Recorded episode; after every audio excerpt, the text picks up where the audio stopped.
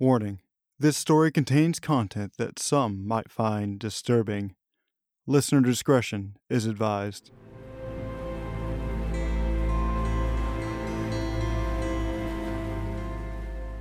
Happy Halloween. I long thought about what to do for this podcast to celebrate this creepy holiday. Then, an idea revealed itself in all its terror. Read a spine chilling short story from an acclaimed horror writer. So settle in, hunters, around the campfire or in a darkened room. It's time for a Hallow reading.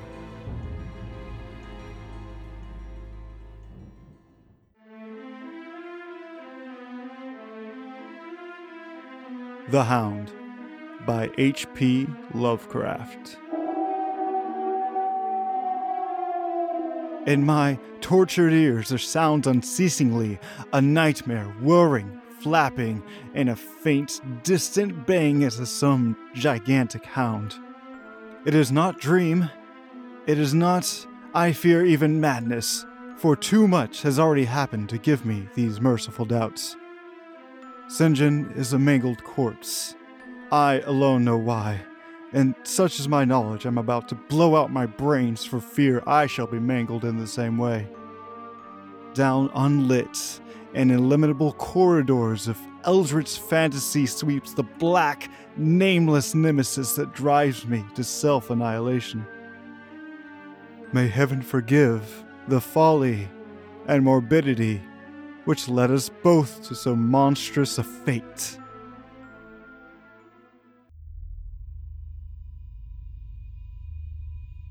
Wearied with the commonplaces of a prosaic world, where even the joys of romance and adventure soon grow stale, Sinjin and I had followed enthusiastically every aesthetic and intellectual movement which promised respite from our devastating ennui.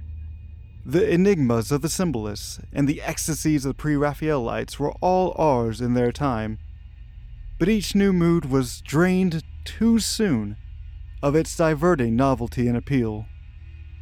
Only the somber philosophy of the decadence could hold us, and this we found potent only by increasing gradually the depth and diabolism of our penetrations. Baudelaire and Huysmans were soon exhausted of thrills till finally there remained for us only the more direct stimuli of unnatural personal experiences and adventures. It was this frightful emotional need which led us to eventually to that detestable course, which, even in my present fear, I mention with shame and timidity, that hideous extremity of human outrage, the abhorred practice of grave robbing. I cannot reveal the details of our shocking expeditions, or catalog even partly the worst of the trophies adorning the nameless museum we prepared in the great stone house where we jointly dwelt, alone and servantless.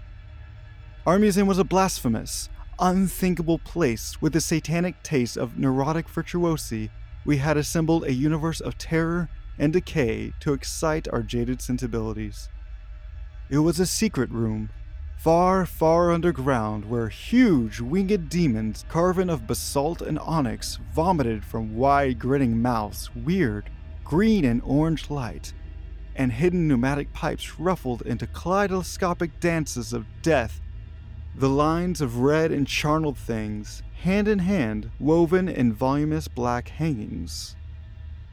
Through these pipes came, at will, the odors of our mood most craved sometimes the scent of pale funeral lilies, sometimes the narcotic incense of imagined eastern shrines of the kingly dead, and sometimes, how I shudder to recall it, the frightful, soul upheaving stenches of the uncovered grave. Around the walls of this repellent chamber were cases of antique mummies, alternating with comely, lifelike bodies, perfectly stuffed and cured by the taxidermist's art and with headstones snatched from the oldest churchyards of the world. Niches here and there contained skulls of all shapes, heads preserved in various stages of dissolution. One might find the rotting, bald pates of famous noblemen, and the fresh and radiantly golden heads of new buried children. Statues and paintings there were, of all fiendish subjects, and some executed by St. John and myself. A locked portfolio, bound in tanned human skin, held certain unknown knowledge and unnameable drawings, which it was rumored Goya had penetrated but dared not acknowledge. There were nauseous musical instruments, strings, brass, and woodwind, on which. John and I would sometimes produce dissonances of exquisite morbidity and cacodemoniacal ghastliness. Whilst in a multitude of inlaid ebony cabinets reposed the most incredible and imaginable variety of tomb loot ever assembled by human madness and perversity. It is of this loot in particular I must not speak. Thank God I had the courage to destroy it long before I thought of destroying myself.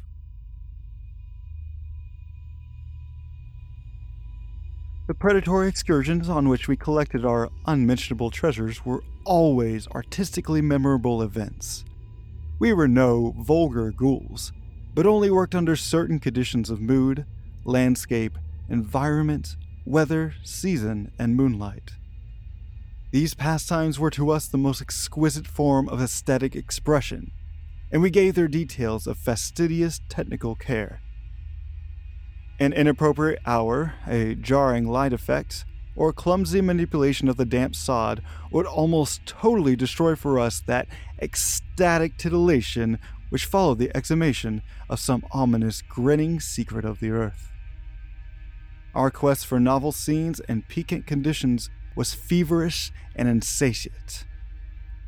St. John was always the leader, and he it was who led the way at last to that mocking, that accursed spot which brought us our hideous and inevitable doom.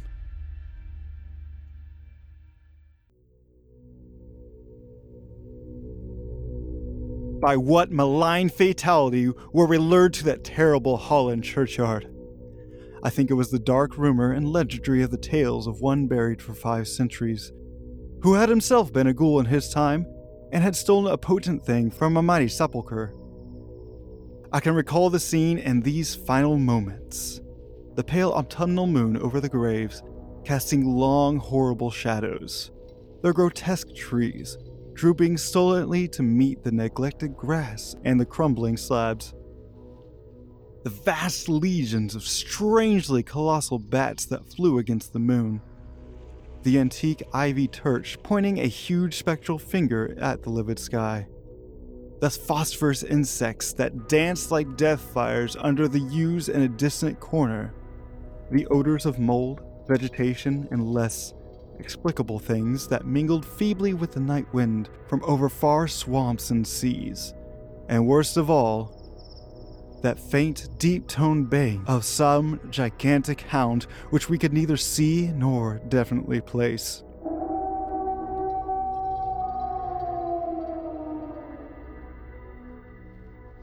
As we heard this suggestion of baying, we shuddered, remembering the tales of the peasantry. For he whom had sought the centuries before had been found in this self same spot, torn and mangled by the claws and teeth of some unspeakable beast. I remembered how we delved in this ghoul's grave with our spades, and how we thrilled at the picture of ourselves the grave, the pale watching moon, the horrible shadows, the grotesque trees, the titanic bats, the antique church, the dancing death fires, the sickening odors, the gently moaning night wind, and the strange, half heard, directionless bang of whose objective existence we could scarcely be sure. Then we struck a substance harder than the damp mold and beheld a rotting oblong box crusted with mineral deposits from the long undisturbed ground. It was incredibly tough and thick, but so old we finally pried it open and feasted our eyes on what it held. Much, amazingly much, was left of the object despite the lapse of 500 years. The skeleton, though crushed in places by the jaws of the thing that had killed it, held together with surprising firmness, and we gloated over the clean white skull and its long, firm teeth, and its eyeless sockets that once had glowed with a charnel fever like our own. In the coffin lay an amulet of curious and exotic design, which had apparently been worn around the sleeper's neck. It was the oddly conventionalized figure of a crouching winged hound, or sphinx with a semi canine face. And it was exquisitely carved in antique oriental fashion from a small piece of green jade. The expression on its features was repellent in the extreme, savoring at once of death, bestiality, and malevolence. Around the base was an inscription in characters which neither. John nor I could identify, and at the bottom, like a maker's seal, was graven a grotesque and formidable skull. Immediately upon beholding this amulet, we knew we must possess it. This treasure alone was our logical pelf from the century grave. Even had its outlines been unfamiliar, we would have desired it. But as we looked more closely, we saw that it was not wholly unfamiliar. Alien it indeed was to all art and literature which sane and balanced readers know. But we recognize it as the thing hinted in the forbidden Necronomicon of the mad Arab Abdul Alhazred, the ghastly soul symbol of the corpse eating cult of inaccessible Leng in Central Asia. All too well did we trace the sinister lineaments described by the old Arab demonologist. Lineaments, he wrote, drawn from some obscure supernatural manifestation of the souls of those who vexed and gnawed at the dead. Seizing the green jade object, we gave one last glance at the bleached and cavern-eyed face of its owner and closed up the grave as we found it. As we hastened from that abhorrent spot, the stolen amulet in St. John's pocket, we thought we saw the bats descend in a body to the earth we had so lately rifled, as if seeking for some cursed and unholy nourishment. But the autumn moon showed weak and pale, and we could not be sure.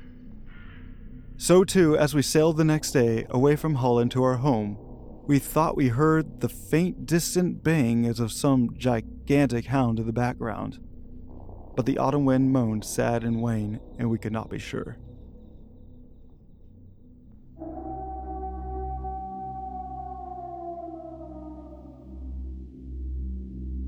Less than a week after our return to England, strange things began to happen. We lived as recluses, devoid of friends, alone and without servants in a few rooms of an ancient manor house, on a bleak and unfrequented moor so that our doors were seldom disturbed by the knock of the visitor. Now, however, we were troubled by what seemed to be frequent fumblings in the night, not only around the doors but the windows also, upper as well as lower. Once, we fancied that a large, opaque body darkened the library window when the moon was shining against it. And another time, we thought we heard a whirring or flapping sound not far off. On each occasion, investigation revealed nothing, and we began to ascribe the occurrences to imagination alone. That same curiously disturbed imagination which still prolonged in our ears the faint, far baying we thought we had heard in the Holland churchyard. The jade amulet now reposed in a niche in our museum, and sometimes we burned strangely scented candles before it. We read much in Alhazred's Necronomicon about its properties and the relation of ghouls' souls to the objects it symbolized, and were disturbed by what we read. Then terror came. On the night of September 24th, I heard a knock at my chamber door. Fancying it St. John's, I bade the knocker enter, but was only answered by a shrill laugh. There was no one in the corridor. When I aroused St. John from his sleep, he professed entire ignorance of the event and became as worried as I. It was that night that the faint, distant baying over the moor became to us a certain and dreaded reality. Four days later, whilst we were both in the Hidden Museum, there came a low, cautious scratching at the single door which led to the secret library staircase. Our alarm was now divided, for besides our fear of the unknown, we had always entertained a dread that our grisly collection might be discovered. Extinguishing all lights, we proceeded to the door and threw it suddenly open, whereupon we felt an unaccountable rush of air and heard as if receding far away a queer combination of rustling, tittering, and articulate chatter. Whether we were mad, dreaming, or in our senses, we did not try to determine. We only realized, with the blackest of apprehensions, that the apparently disembodied chatter was beyond a doubt in the Dutch language. After that, we lived in growing horror and fascination. Mostly, we held to the theory that we were jointly going mad from our life of unnatural excitements. But sometimes it pleases more to dramatize ourselves as the victims of some creeping and appalling doom. Bizarre manifestations were now too frequent to count. Our lonely house was seemingly alive with the presence of some malign being whose nature we could not guess. And every night that demoniac bang rolled over the windset bore, always louder and louder. On October 29th, we found in the soft earth underneath the library window a series of footprints utterly impossible to describe. They were as baffling as the hordes of the great bats which haunted the old manor house in unprecedented and increasing numbers. The horror reached a culmination on November 18th, when Senjin was walking home after dark from the distant railway station. He was was seized by some frightful carnivorous thing and torn to ribbons. His screams had reached the house, and I hastened to the terrible scene in time to hear a whir of wings and see a vague, black, cloudy thing silhouetted against the rising moon. My friend was dying when I spoke to him, and he could not answer coherently. All he could do was to whisper, That amulet, that damned thing. Then he collapsed, an inert mass of mingled f- flesh. I buried him the next midnight in one of our neglected gardens and mumbled over his body one of the devilish rituals he had loved in life. And as I pronounced the last demoniac sentence, I heard afar on the moor the faint baying of some gigantic hound. The moon was up, but I dared not look at it.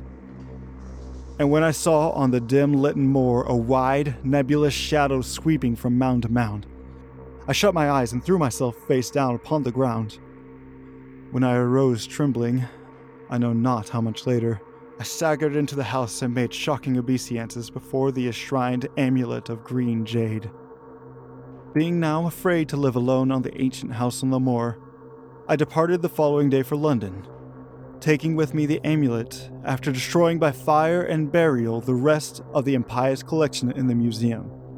But after three nights, I heard the baying again, and before a week was over, felt strange eyes upon me whenever it was dark. One evening, as I strolled the Victorian embankment for some much needed air, I saw a black shape obscure one of the reflections of the lamps in the water. A wind stronger than the night wind rushed by, and I knew what had befallen Sinjin must soon befall me. The next day, I carefully wrapped the green jade amulet and sailed for Holland. What mercy I might gain for returning the thing to its silent, sleeping owner, I knew not. But I felt I must at least try any step conceivably logical. What the hound was and why it pursued me were questions still vague.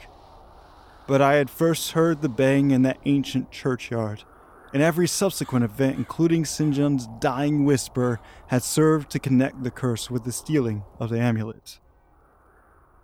Accordingly, I sank into the nethermost abysses of despair when, at an inn in Rotterdam, I discovered that thieves had despoiled me of this sole means of salvation.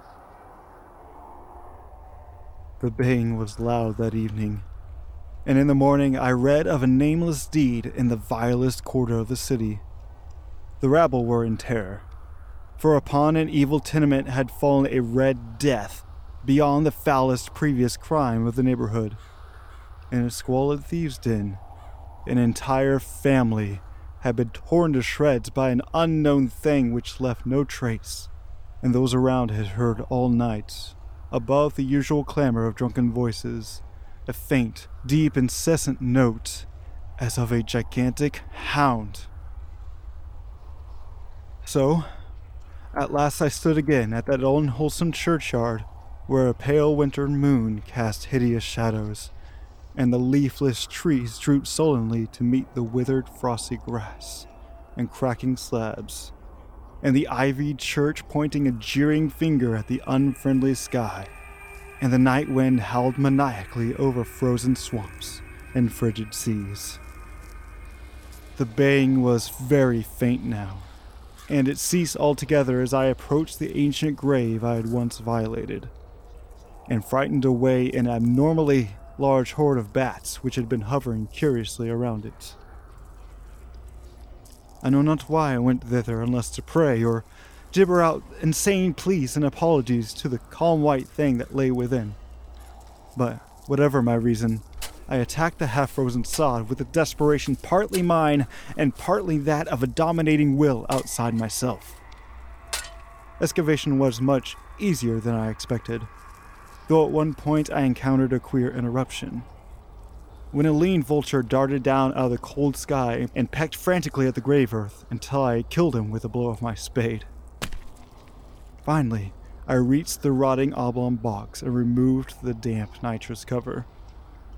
This was the last rational act I ever performed. For crouched within that century coffin, embraced by a close packed nightmare retinue of huge, sinewy, sleeping bats, was the bony thing my friend and I had robbed. Not clean and placid as we had seen it then, but covered with caked blood and shreds of alien flesh and hair, and leering sentiently at me with phosphorescent sockets and sharp and sanguine fangs, yawning twistedly in mockery of my inevitable doom. And when it gave from those grinning jaws a deep sardonic bay as of some gigantic hound, I saw that it held in its gory, filthy claw the lost and fateful amulet of green jade. I merely screamed and ran away idiotically, my screams soon dissolving into peals of hysterical laughter. Madness rides the star wind. Claws and teeth sharpened on centuries of corpses, dripping death astride a bacchanal of bats and night black ruins of buried temples of Belial. Now, as that baying of the dead fleshless monstrosity goes louder and louder, and the stealthy, whirring flapping of those accursed webbed wings circle closer and closer. I shall seek with my revolver the oblivion which is my only refuge from the unnamed and unnameable.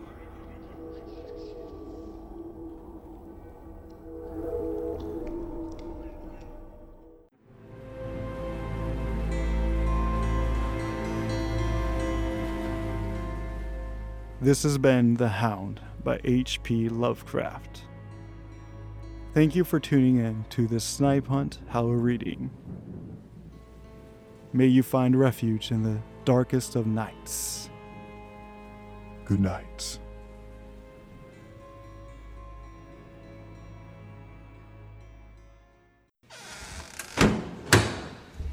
Once again, we want to thank you for listening to Snipe Hunt. Your listening has been noted and will be reported to the proper authorities. All audio used was done so under the protection of fair use. Logo design is by Ethan Rothfuss. The music you heard in this episode was composed by Mayu and Nature World 1986. We'll continue to search for the unexplained and we'll hopefully see you on the next hunt.